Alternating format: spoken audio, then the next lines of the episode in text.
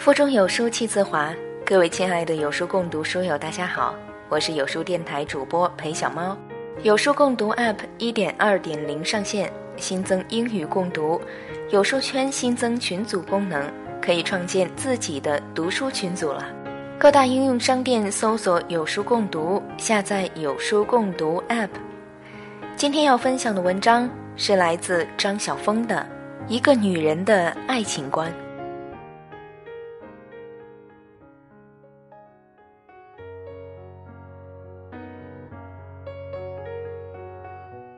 忽然发现自己的爱情观很土气，忍不住笑了起来。对我而言，爱一个人就是满心满意的要跟他一起过日子。天地鸿蒙荒凉，我们不能妄想把自己扩充为六合八方的空间，只希望彼此的火劲把属于两人的一世时间填满。客居岁月，暮色里归来。看见有人当街亲热，竟也视若无睹。但每看到一对人手牵手，提着一把青菜、一条鱼从菜场走出来，一颗心就忍不住恻恻地痛了起来。一蔬一饭里的天长地久，原是如此未有难言啊！相拥的那一对，也许今晚就分手，但一顶一惑里。却有其朝朝暮暮的恩情啊！爱一个人，原来就只是在冰箱里为他留一只苹果，并且等他归来。爱一个人，就是在寒冷的夜里，不断在他杯子里斟上刚沸的热水。爱一个人，就是喜欢两人一起收进桌上的残肴，并且。听他在水槽里刷碗的音乐，事后再偷偷的把他不曾洗干净的地方重洗一遍。爱一个人就有权利霸道的说：“不要穿那件衣服，难看死了，穿这件，这是我新买给你的。”爱一个人就是一本正经的催他去工作，却又忍不住躲在他身后。想捣几次小小的蛋。爱一个人，就是在拨通电话时，忽然不知道要说什么，才知道，原来只是想听听那熟悉的声音。原来，真正想拨通的，只是自己心底的一根弦。爱一个人，就是把他的信藏在皮包里。一日拿出来看几回，哭几回，痴想几回。爱一个人，就是在他迟归时，想上一千种坏可能，在想象中经历万般劫难，发誓等他回来要好好罚他。一旦见面，却又什么都忘了。爱一个人，就是在众人暗骂，讨厌谁在咳嗽，你却急到。这个人就是记性坏，我该买一瓶川贝枇杷膏放在他的背包里的。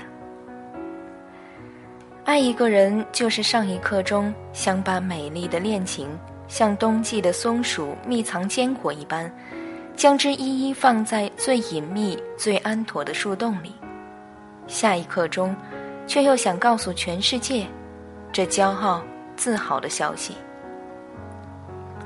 爱一个人。就是在他的头衔、地位、学历、经历、善行、劣迹之外，看出真正的他不过是个孩子，好孩子或坏孩子，所以疼了他。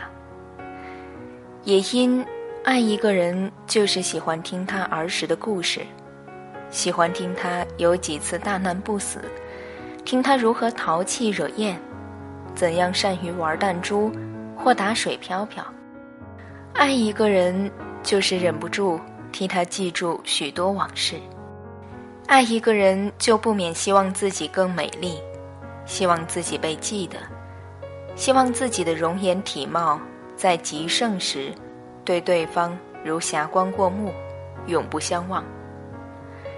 即使在繁花谢树的冬残。也有一个人沉如历史典册的同人，可以见证你的华彩。爱一个人，总会不厌其烦地问些或回答些傻问题，例如：“如果我老了，你还爱我吗？”“爱。”“我的牙都掉光了呢，我吻你的牙床。”爱一个人，便忍不住迷上那首《白发吟》。亲爱，我年已渐老，白发如霜，银光耀，唯你永是我爱人。永远美丽又温柔。爱一个人，常是一串奇怪的矛盾。你会依他如父，却又怜他如子；尊他如兄，又复宠他如弟。想施事他，跟他学，却又想教导他，把他俘虏成自己的徒弟。亲他如友，又复弃他如仇。希望成为他的女皇，他唯一的女主人，却又甘心做他的小丫鬟、小女奴。爱一个人会使人变得俗气，你不断的在想：晚餐该吃牛舌好呢，还是猪舌？蔬菜该买大白菜还是小白菜？房子该买在三张犁呢，还是六张犁？而终于。在这份世俗里，你了解了众生，你参与了自古以来匹夫匹妇的微不足道的喜悦与悲心。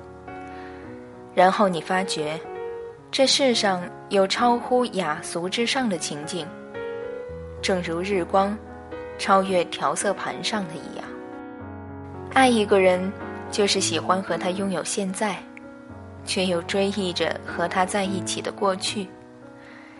喜欢听他说，那一年他怎样偷偷喜欢你，远远的凝望着你。爱一个人，便是小别时带走他的吻痕，如同一幅画，带着鉴赏者的朱印。爱一个人，就是横下心来，把自己小小的读本跟他合起来，向生命的大轮盘去下一番赌注。爱一个人，就是让那人的名字在临终之际，成为你双唇间最后的音乐。爱一个人，就不免生出共同的霸占的欲望，想认识他的朋友，想了解他的事业，想知道他的梦，希望共有一张餐桌，愿意共用一双筷子，喜欢轮饮一杯茶，合穿一件衣。并且，同寝共枕，奔赴一个命运，共寝一个墓穴。前两天整理房间时，理出一只提袋，上面赫然写着“孕妇服装中心”。我愕然许久，既然这房子只我一人住，这件手提袋当然是我的了。可是。我何曾跑到孕妇店去买衣服？于是，不甘心地坐下来想，想了许久，终于想起来，我那天曾去买一件斗篷式的土褐色短履，便是用这只绿袋子提回来的。我是的确闯到孕妇店里去买衣服了。细想起来，那家店的模样似乎都穿着孕妇装。我好像正是被那种美丽沉淀的繁殖喜悦所吸引而走进去的。这样说来，原来我买的那件宽松适宜的斗篷式短履，竟真的是给孕妇设计的。这里面有什么心理分析吗？是不是我一直追忆着怀孕时强烈的酸苦和欣喜，而情不自禁的又去买了一件那样的衣服呢？想多年前冬夜独起，灯下乳儿的寒冷和温暖，便一下涌回心头。小儿吮乳的时候，你多么希望自己的生命就此为他抉择啊！对我而言，爱一个人，就不免想跟他生一窝孩子。当然，这世上也有人无法生育，那么，就让共同做育的学生，共同经营的事业，共同爱过的子侄晚辈，共同谱成的生活之歌，共同写完的生命之书，来做他们的孩子。也许，还有更多更多可以说的。正如此时，爱情对我的意义。是终夜守在一盏灯旁，听轰声退潮，再复涨潮。看淡紫色的天光，越来越明亮。凝视两人共同凝视过的长窗外的水波，在矛盾的凄凉和欢喜里，在知足感恩和可切不足里，细细体会一条河的韵律，并且写一篇叫做。爱情观的文章。